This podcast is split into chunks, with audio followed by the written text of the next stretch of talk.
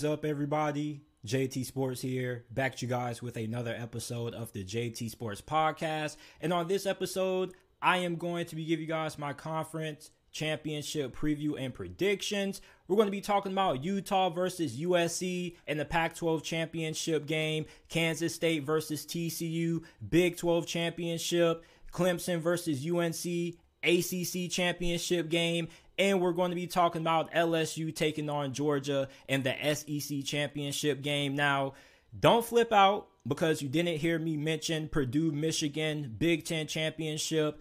I have to talk about that later on during the day because I'm actually recording this at a time where I have an essay due in a couple of hours. So I want to make sure that I have enough time to get to that. So I had to save that for the next episode, but that will be coming shortly. But I mean, there are a lot of good conference championship games that are going to be played this upcoming weekend.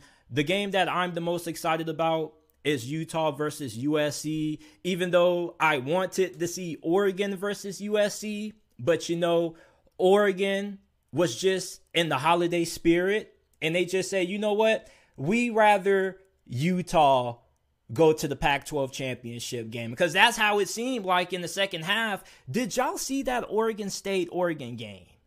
Unfreaking believable how Oregon stole that game. Unbelievable.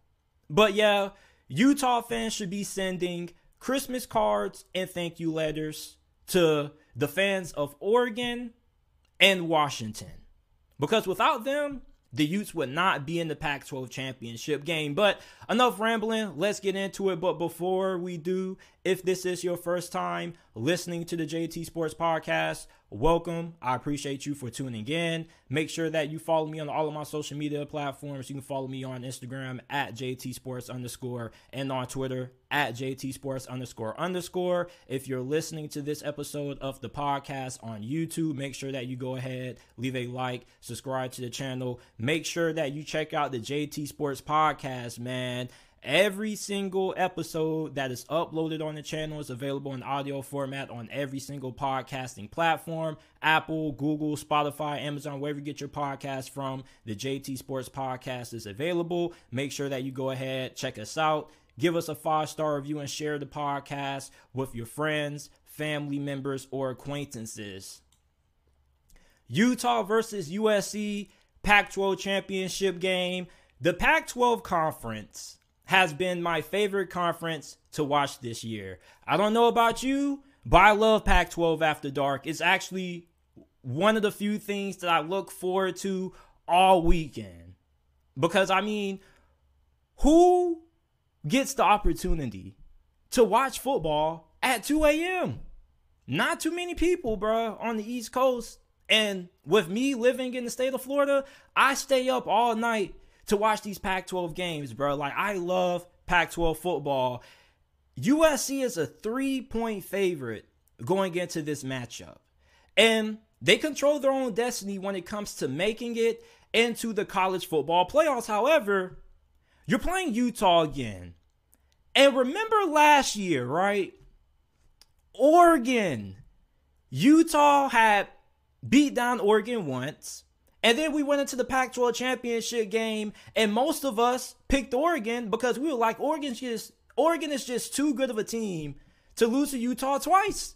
And Utah stumped them out twice. So if you're a Trojans fan, you definitely are not overlooking Utah. Even though Utah has not been as good as a team this year as many have thought, this is still a team that is more than capable of being able to pull off this upset. And they actually beat you earlier 43 to 42. And it's funny how that game started because USC got out to a lead early. But yet Utah was able to climb back into the game. They got the ball to start the second half. They went, they scored, they tied the game up. And from that point, you know, they were trading points. Nobody's defense could get a stop. So whose defense is going to get stops in the big situations, in the big moments? Because when you're trying to analyze and break down these Pac 12 defenses, you can't really go off stats. All right, because they're not good defenses statistically. So you have to judge them based on what they do situationally. Whoever wins this game is going to be the team whose defense can get off the field on third down and who can get stops in the red zone. The last game, Utah was the better team in third down situations. Their offense converted on third downs 7 out of 13 times in that matchup. Meanwhile, USC's offense converted on third down 5 out of 9 times. And also, Utah was better on fourth down. They converted all three of their fourth down attempts. So whoever is better in the red zone, whoever can get off the field, third, fourth down, situational football is what I'm looking at when it comes to assessing the performance of these defenses in this game. Who's going to be better situationally? You can't expect neither one of these defenses to pitch a shutout. That's not going to happen. Neither one of these defenses have really been all that great this year. So it's not like all of a sudden we're just going to see phenomenal defense and both of these two teams are going to pop out with the 46 Bears defense in this game. That's not going to happen. There's going to be a lot of offense scored, and the few defensive stops that you do see are probably going to be minimum. You probably may see only two or three punts or stops all this game. Now, when you look at these offenses, man, these offenses are really fun to talk about. For USC, before I talk about this, I don't even know what to call him. This dude is just a football god, and Caleb Williams. We got to talk about these wide receivers. Jordan Addison and Mario Williams torched Utah secondary the last time they played. Cornerback Clark Phillips either has to play better against Jordan Addison or Utah has to give him some additional help in this game because you can't allow him to just dominate the way he did. And then you look at Mario Williams. I mean, the dude was averaging over 30 yards per catch. Utah has to be able to limit the big plays that USC generates on offense. 30 yards per reception is ridiculous. There's no reason why that should be happening in this day and age of college football. Like, Utah has the best defense in the Pac 12 talent wise. They have a pretty good defensive line. Their linebacker unit, not as good as what it was last year, but okay. Their secondary, there's talent there. They just haven't really played up to the level of their talent. Now, their best defensive performance was against Oregon State. And Oregon State is a really good football team, really physical at the point of attack. So, for Utah, defensively in this game, you have to do a better job at keeping everything in front of you, getting off the field in third down situations, and on top of that, being able to tackle. You know, there were a good amount of missed tackles by Utah's defense in the last matchup. Now, for Utah, offensively, we know what this team wants to do. They want to run the football. However, USC's defense was pretty good against the run game of Utah in their last matchup. As a matter of fact, if you take out Cam Rising's rushing yards in that game, they didn't really have a good performance. And that's something that you don't really see all that often when it comes to Utah because they are really talented at running back and they're a really physical football team. That's kind of their identity, their bread and butter. But in this game, you know, you're going to be without Tavion Thomas, who officially is done for the year. He's going to be preparing for the NFL draft, but you still do have talent at running back. The question just is Is USC's run defense going to be as good in this game as it was in their last matchup? Because I think for Utah to win this game, it has to for Utah to pull off this win, I think that the offense has to be able to get the run game going in this matchup because Cam Rising, and enough people aren't talking about this, but he hasn't really been that good against better competition this season. I mean, you look at how he played against Oregon, not good. And I mean, USC is probably his best performance of the season. Week one against Florida, not great. I mean, against UCLA, he didn't really have that good of a performance. Like, Cam Rising is solid, but at the same time, in these big games, he isn't as good as a lot of people think. And he is one of the best quarterbacks in this conference, but he has a tendency to turn the football over in big moments. I just think for Utah, their best shot at winning this game is by getting that run game going because then that helps out their defense because then their defense doesn't have to be on the field. They stay on the sideline, they get more rest, and you keep USC's offense off the field also.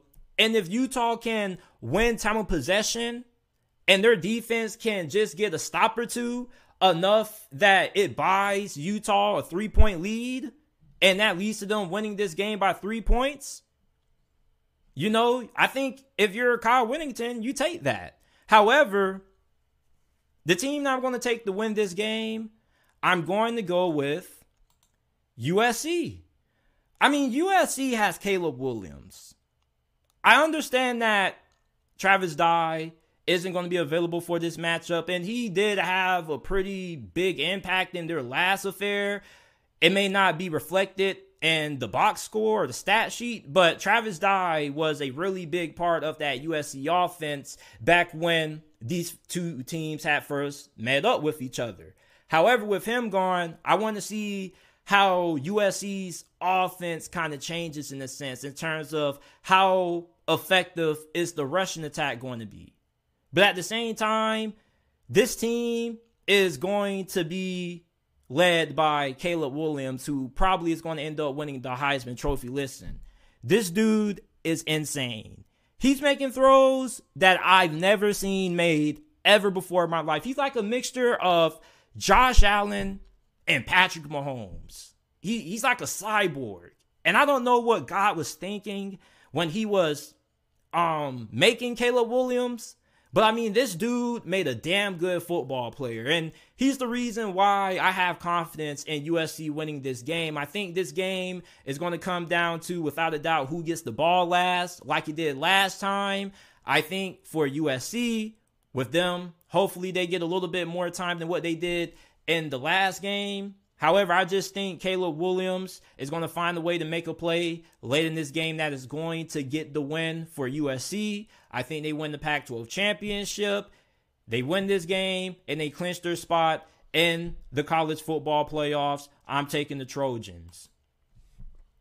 Kansas State versus TCU in the Big 12 championship game. This game is going to be played this Saturday, 12 p.m. Eastern Time on ABC. The Horned Frogs are a two and a half point favorite going into this matchup. All they have to do is win, and they're in. Perfect 12 and 0, facing 9 and 3 Kansas State. Now, Kansas State is a really good team. As a matter of fact, I think that they probably are the most complete team in this conference. Okay. TCU has a better offense than Kansas State. But Kansas State has a better defense. They have two really good defensive ends who are really good at getting after the quarterback. I think that their secondary has some talent, even though they did suffer some injuries to their two starting safeties who are not going to be playing in this game. But Kansas State's defense, in my opinion, is the best in this conference. And this defense showed up to play in their last outing because at one point, TCU was down 28 to 10. And you may ask yourself, okay, what happened? Well, Kansas State's backup quarterback, Will Howard, they ended up running him on a design quarterback run. He got injured and he had to come out for a couple of series. And even before that, before he even came into the game, Adrian Martinez started for the first series and then he took himself out of the game and Will Howard came in. Now, I really want to know how big of an impact is Adrian Martinez going to have in this game, if any? Because he is dealing with an injury, so he is questionable. However, they have went ahead and announced that Will Howard is going to be quarterback one for this game, regardless if Adrian Martinez can play or not. And if Adrian Martinez can play in this game, they came out and said that they're working on some special packages for him. So they're going to find a way to get him involved. I hope that they can get him involved. Because Adrian Martinez, when he was healthy before he went down with his injury, there were some people who had Adrian Martinez in the Heisman conversation. And I mean, this dude is really dynamic with his legs. So I think for Kansas State, you know, if Adrian Martinez can suit up to play in this game, I definitely feel like finding a way to get him involved in this game gives them a better chance at winning because their offense runs through Deuce Vaughn. Now, they do have a couple of playmakers, but they're not as talented on the perimeter as TCU is. So for Kansas State, this is a team that loves to run the football. However, they can throw the football and do it at a pretty high level. And they're really good at getting chunk plays as well. But the thing with TCU is that their defense has started to play really well over the last couple of weeks. And I think that this defense has now started to hit their stride. Yeah, they blew out Iowa State.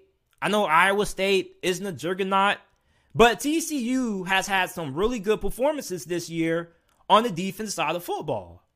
And not enough people have talked about it. Because when you think of TCU, you just think of a team who can score a lot of points. But if you go back and you watch their win against Texas, they showed you that they can win with defense. They held Brian Bijan Robinson to under 50 yards rushing. And this is somebody who has been going off for damn near 200 yards a game over the past month. And that was pretty much the worst game of the season for Bijan Robinson. So this is a TCU team that defensively, they do have the capability of being able to turn it up on you.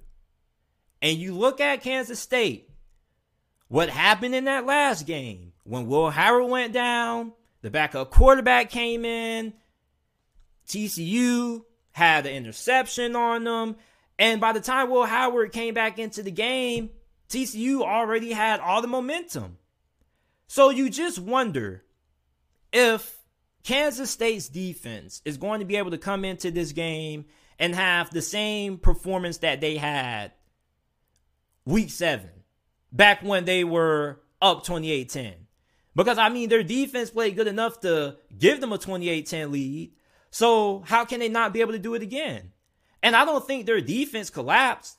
If anything, their defense was put at a disadvantage once the third string quarterback had to come in and the offense couldn't move the ball. They were going three and out, having the punt, not really having any good drives offensively. And the defense ended up having to come back for more plays than what they should have been on the field for. They got tired. TCU took advantage.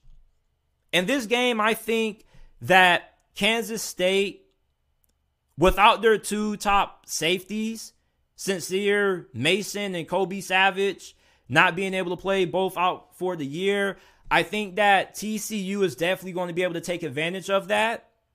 And another thing is that TCU, hopefully, they can do a better job protecting Max Duggins in this game. Because for Kansas State defensively, in this game, I really think the pass rush is going to be really important.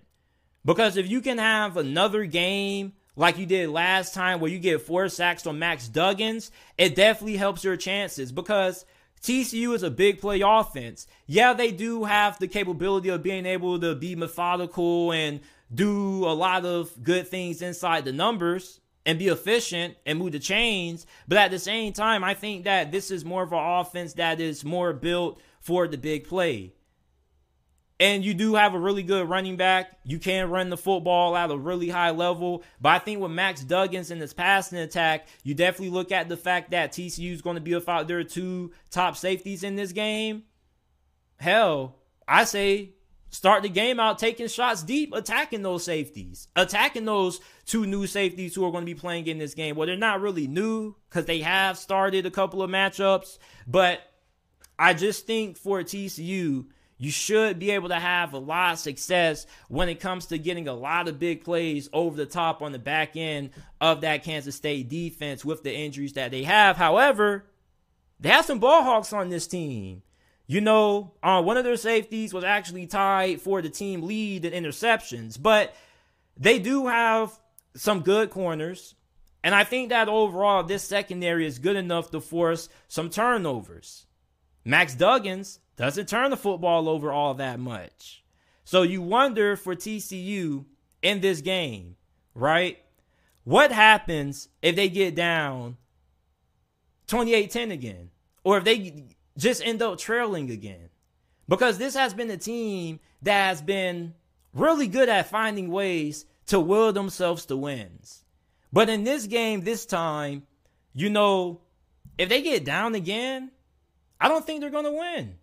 You look at the last game, Will Rogers, I believe, or Will Howard, I believe if he doesn't get injured, Kansas State probably wins that game. Because once he went down, their defense kind of was able to take advantage of the third string quarterback who came in. And I think for TCU, you know, you're fifth in the Big 12 in sacks given up. And Kansas State is second in the Big 12 in sacks with 27.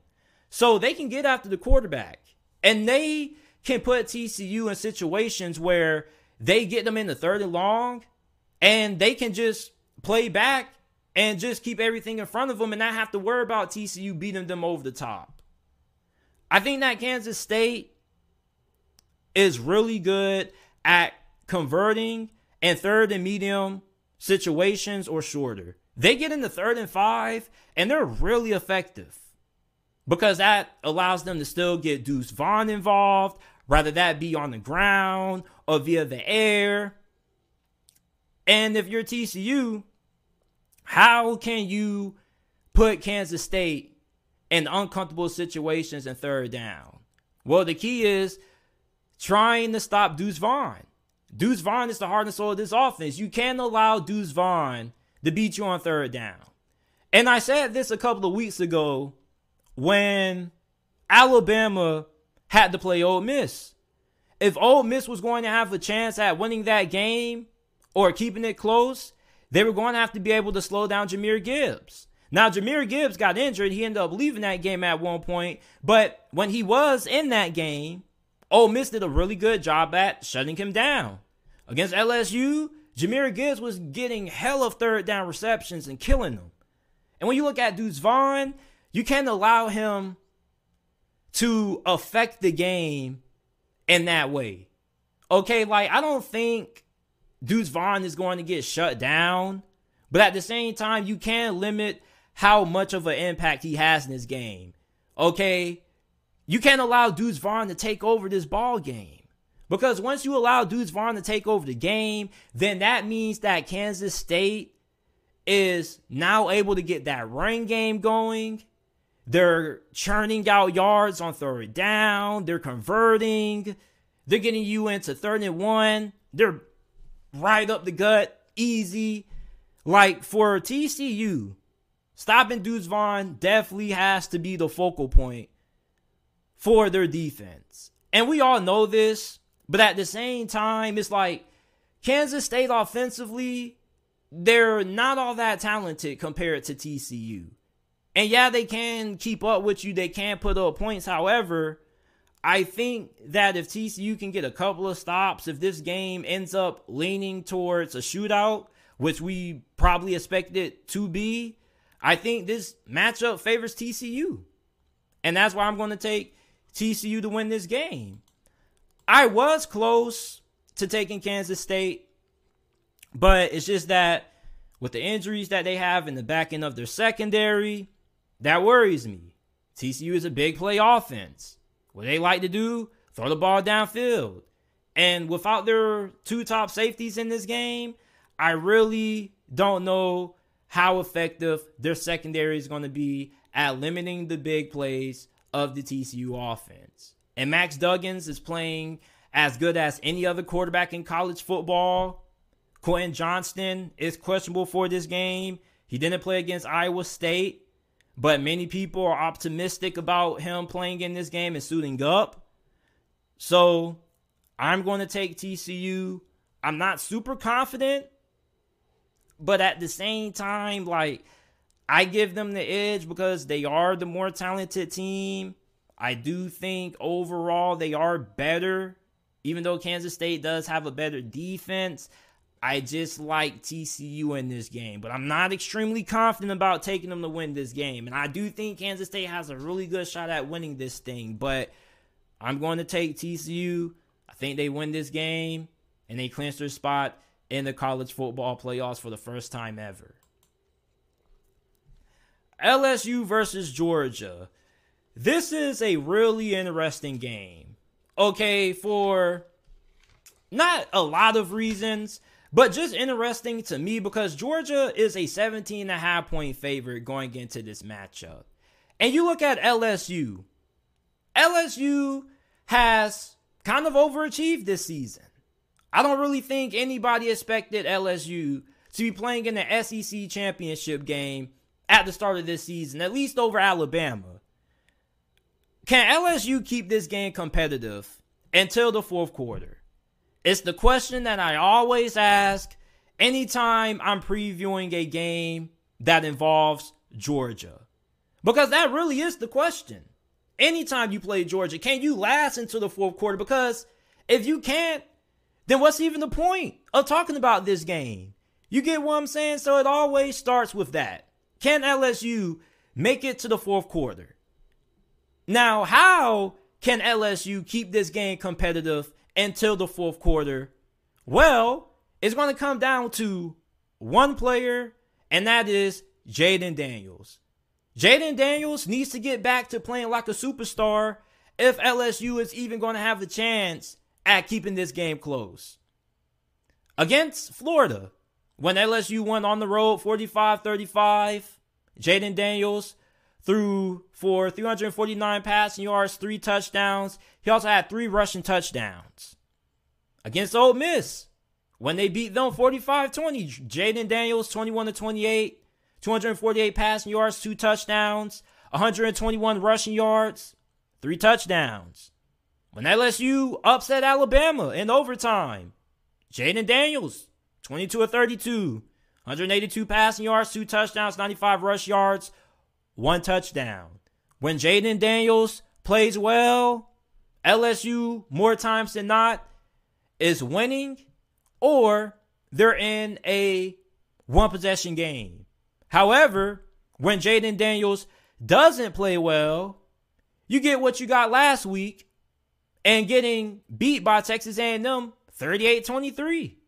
Jayden Daniels in that game, 21 to 35, 189 passing yards, a touchdown. He also had 84 rushing yards. Now, he wasn't awful, but it definitely wasn't as good as the previous three performances that he had against Florida, Ole Miss, and Alabama. You want another example? Shoo, Arkansas. Yeah, weather was a little bit of a factor and whatnot, but at the same time, you know, still could have been a better performance. Wasn't the performances that we saw against Alabama, Ole Miss, and Florida. So if LSU is going to have a chance at keeping this game close and a chance at pulling off this upset, Jayden Daniels, without a doubt, has to ball out. He has to play like a superstar. LSU's offensive line is up and down.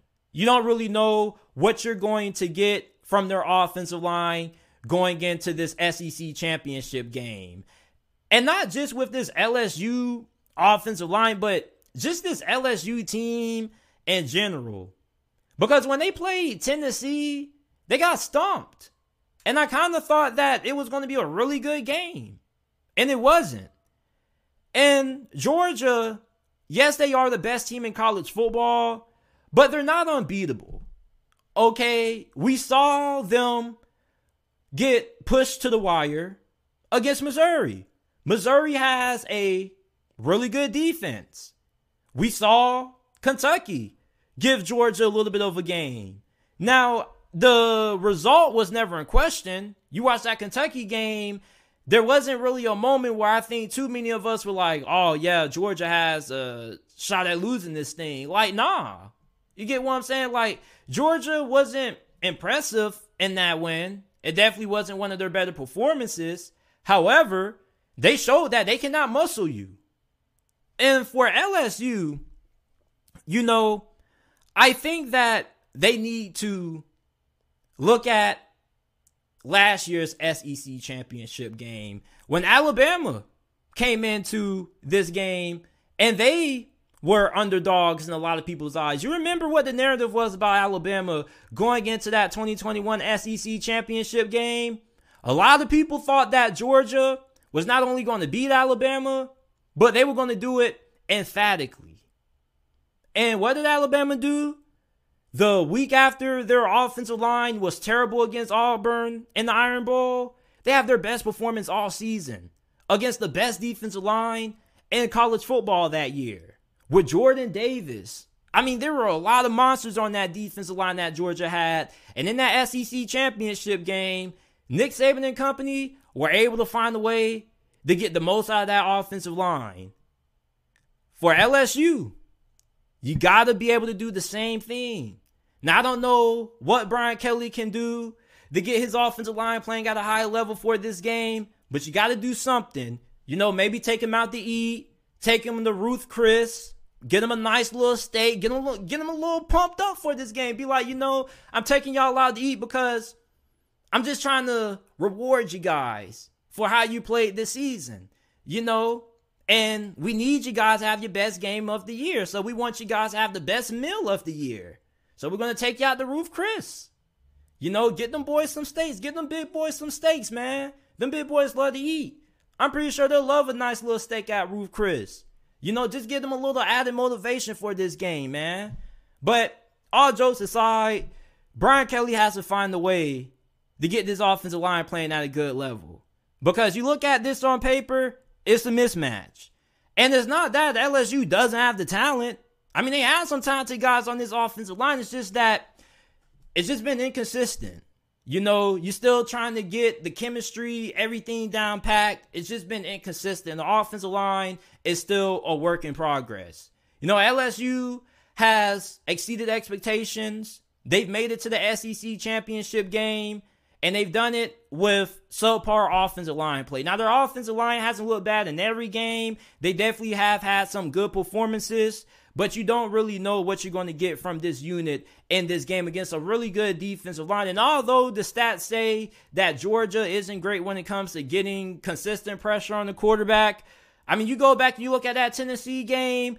I mean, they were they were getting after Hendon Hooker. That defense had no problem getting pressure against Tennessee's offensive line, which is pretty good. As a matter of fact, it's better than LSU's offensive line. So for LSU in this game, you know, you have to be able to win at the line of scrimmage. Not just when it comes to playing Georgia, but that's really any of the best teams in college football. You look at Michigan. Why did Ohio State lose to the Wolverines? Because Michigan was better up front.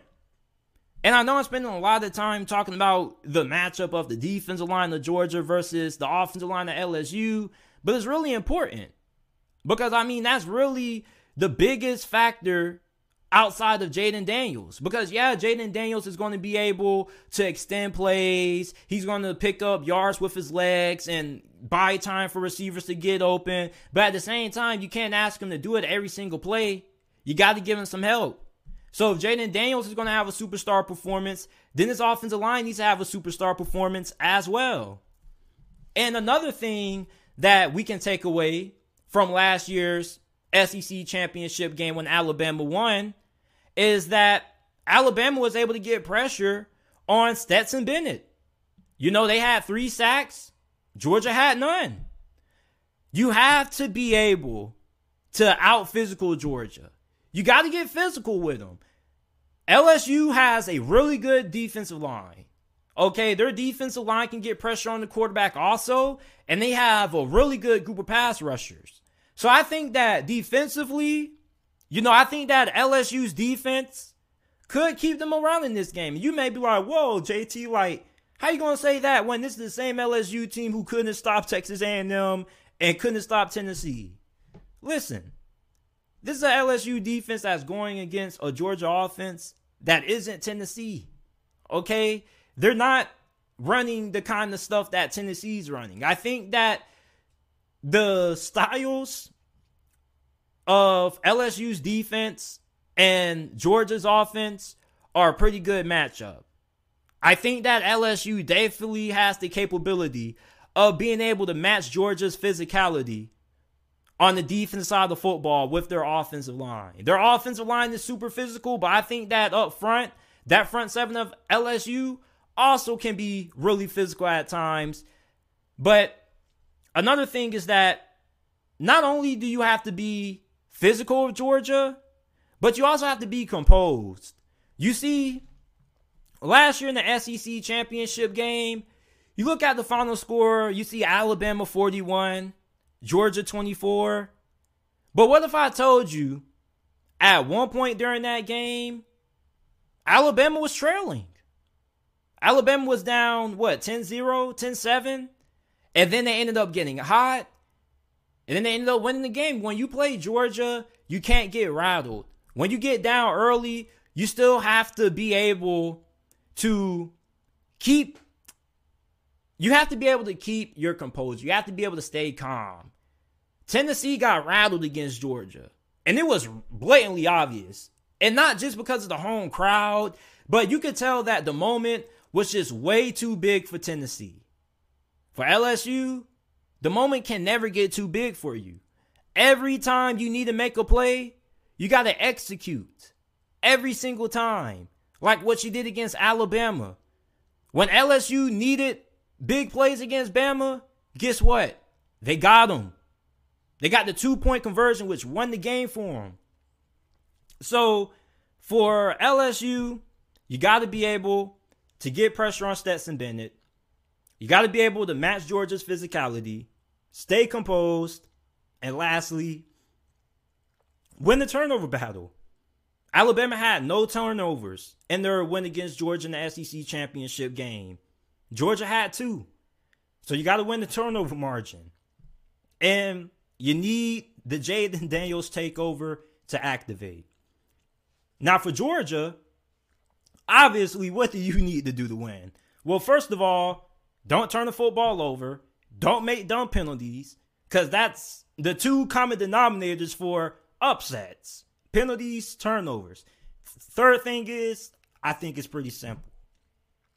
Don't let Jayden Daniels take over. Keep him in the pocket. Don't let him get outside the pocket.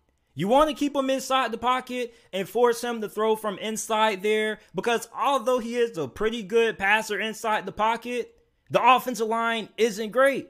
So if there's no way for him to escape and the offensive line is, you know, collapsing, what's he going to do?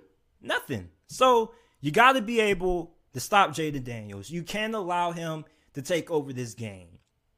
Because if you do, it's going to be close. Because when Jayden Daniels is at his best, he's one of the best quarterbacks in college football. Think about it. He's accurate. He's dynamic with the football when he decides to tuck and run. And most importantly, he doesn't turn the football over. So you can trust him late in games in any situation. And for LSU, Jayden Daniels pretty much is their team. I mean, if you take out his rushing yards, this team's rushing attack, it's not that great without Jayden Daniels. So, I mean, this team is built off Jayden Daniels' performance. Jayden Daniels plays well. This is going to be a close game. LSU has potential to win. If Jayden Daniels doesn't play well, they're going to lose. And I'm going to take Georgia to win this game. Now, I know a lot of you guys probably going to be like, oh, JT, it was pretty obvious you were going to take Georgia. Like, listen, excuse me. LSU making it to the SEC championship this year is a huge accomplishment. I think that Brian Kelly most definitely should be in the conversation for coach of the year. They're probably going to give it to Sonny Dykes but he definitely is going to be one of the three finalists for that award. He's done a fantastic job with this team. You know, LSU has some pretty good wins. You know, they beat Mississippi State. That was a really solid win. You got to win against Florida, Alabama, Ole Miss, but this is probably their toughest task. You know, and I definitely hope that this game is competitive. I don't want to see a blowout in this game. Kind of would be a giant letdown. You definitely want to see LSU play their best football in their biggest game of the season, and you hope that they play up to the moment. you know, I see everybody saying that Georgia's the best team in college football. Yes, they are, but they're not as good as what they were last year. You know, they can be beat. And I definitely do expect them to be in some close games when we get to the college football playoffs. However, you know, LSU definitely does have the recipe to pull off this upset. You got the quarterback and you got a really good defense. Well, a defense that has potential to be really physical with Georgia. You look at Missouri. You go back and you look at that Missouri game. Missouri's defense was really getting after it. They were matching Georgia's physicality. I think that's a really good example. And then Missouri has probably one of the more underrated defenses in this conference. Same thing with Kentucky. So for LSU, if they can be physical and not get out muscled and manhandled up front on both sides of the football, I think that this game could be close, but I am taking Georgia to get the win. um, I'm gonna be back. I gotta take a little water break real quick. Give me like 15 seconds. Oh snap, man! I almost coughed out that last segment. All right, so for those of you guys who are still listening and made it to this point of the podcast, thank you. I appreciate that. Make sure that you go ahead follow me on all of my social media platforms. You can follow me on Twitter at JT Sports underscore underscore and on Instagram at JT Sports underscore. On my Instagram page, I upload kind of like bonus content. Sometimes I would do live in-game reactions. I would make reels to certain things that happen during games. I also upload rankings, top tens, just a lot of extra bonus content that I wouldn't post normally on the channel. I post on the social media pages on Instagram and on Twitter, so make sure to go ahead check me out there. Make sure that you check out the JT Sports Podcast, man. Leave us a five star review on Apple and Spotify, wherever you get your podcast from. Check us out, man. Check us out. Last game that we have to talk about ACC Championship. We have Clemson taking on North Carolina. And yes, this is football, people, not basketball. You look at North Carolina, man, and I was talking to a lot of my homeboys about this game, and many of them think that Clemson is going to blow out North Carolina. And, you know, I had a hard time agreeing with my homeboys when they were saying that because, yes, I understand that North Carolina, they're definitely trending in the wrong direction at the wrong time. When you make it to a conference championship game, you should be playing your best football. You should be peaking, not regressing. North Carolina got upset by Georgia Tech. Then, just last week, they lost again to their rival NC State in overtime. So, this is a North Carolina football team right now that they're looking for some answers. And Clemson, they're coming off a loss as well to their rival in South Carolina.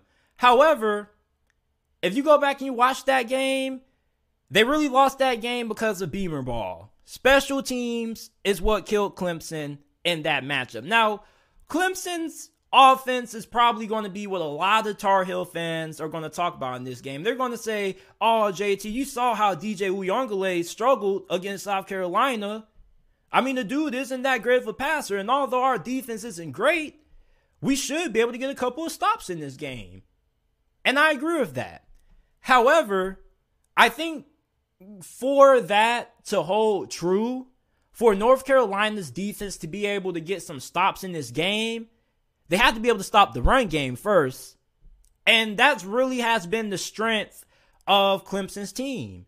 You know, being able to have efficiency in the run game with DJ Uiagalelei and Will Shipley at running back. So if you can shut down the run game of Clemson, and you get them one dimensional where the only way they can move the ball offensively is by throwing the football, then I think that your defense kind of has a little bit of an advantage. Yes, North Carolina, their defense hasn't been great all year. I understand that. However, if you were North Carolina Tar Heels fan and defensively you had to pick which one you rather have. You rather have Clemson beating you and dominating you on the ground, or you rather them beat you with DJ Uiagalelei?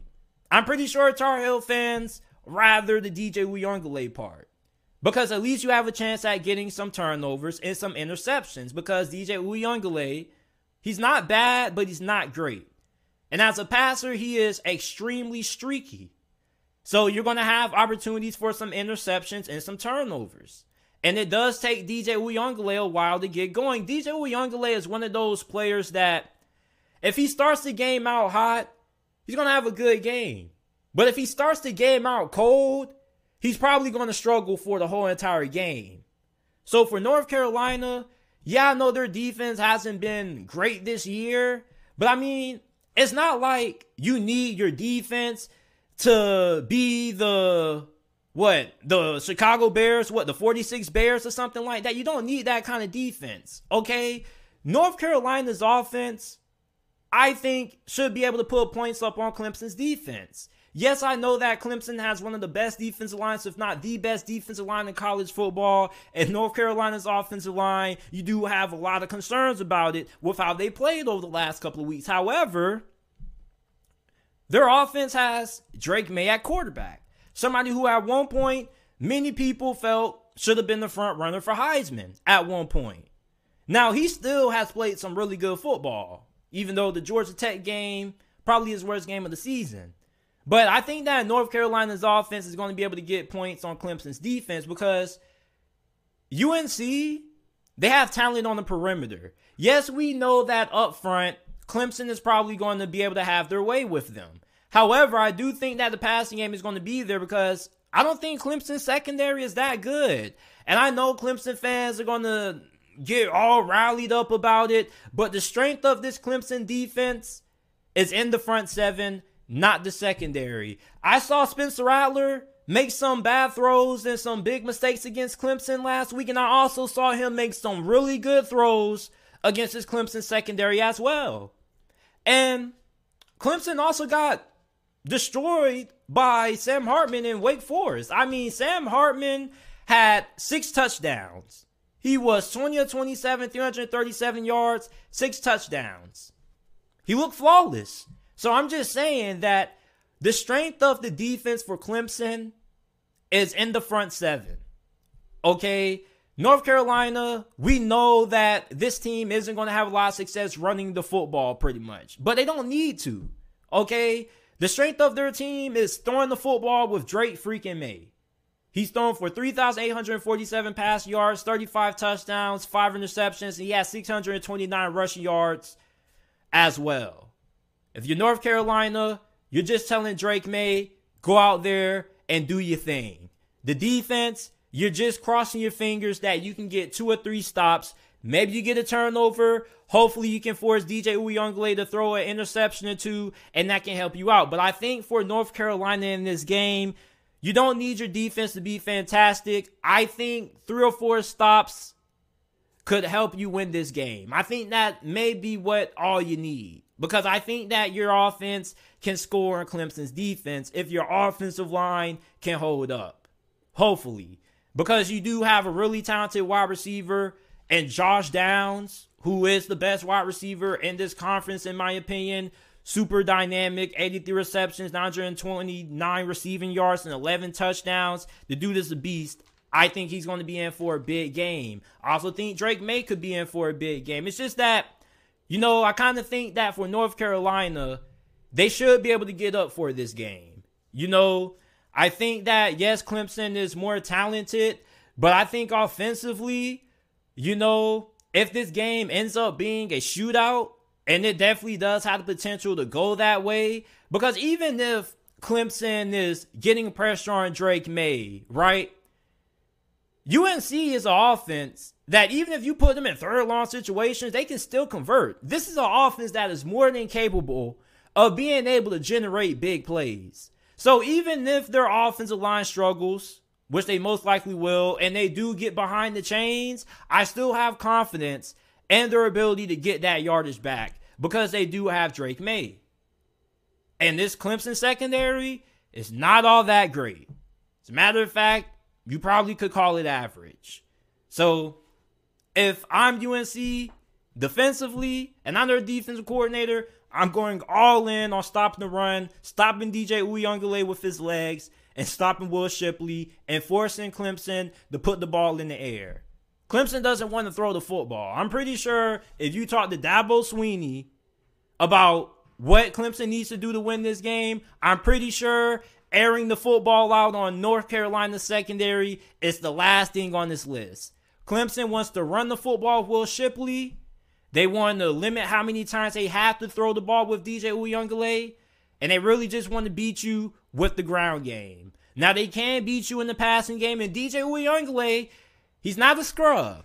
And North Carolina doesn't have a good defense. So he is going to have some throws that are going to be made that you're going to say, ooh, nice throw. And he is going to have some throws that you say, ooh, you know, where's the other dude at? You feel me? But the team I'm going to take to win this game, I'm going with Clemson.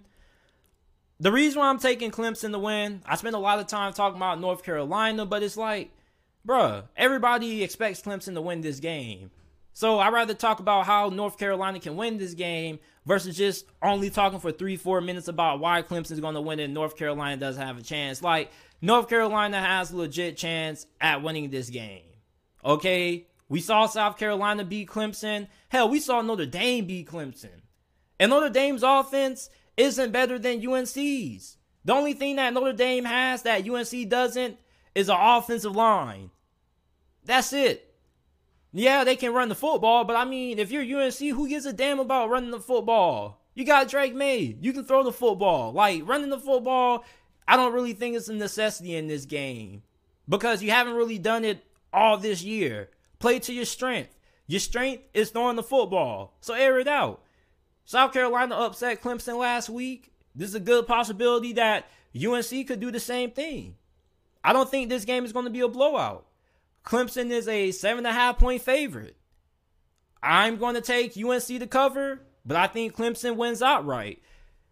Maybe I'm putting a little bit too much stock into teams being able to get up for these championship games and actually play at a high level. But I think that North Carolina should be able to give Clemson a competitive game. So Clemson is the team I'm going to take the win, but I do think that North Carolina covers. This is it for this episode of the JT Sports Podcast. I appreciate you guys for tuning in. Make sure that you guys give us a five star review. The JT Sports Podcast is available on all podcasting platforms, wherever you get your podcast from Spotify, Apple, Google, Amazon, the JT Sports Podcast is available. All you gotta do is go down to the link down in the description or the pinned comment section, and it will give you direct links to the Spotify and Apple Podcast. Or you can go to whichever podcasting service that you use, type in the JT Sports Podcast, and it will pop up. Once again, make sure that you guys check out the JT Sports Podcast. Follow us on all of our social media platforms Twitter at JT Sports underscore underscore and on Instagram at JT Sports underscore. And I appreciate you guys for listening to this episode of the J.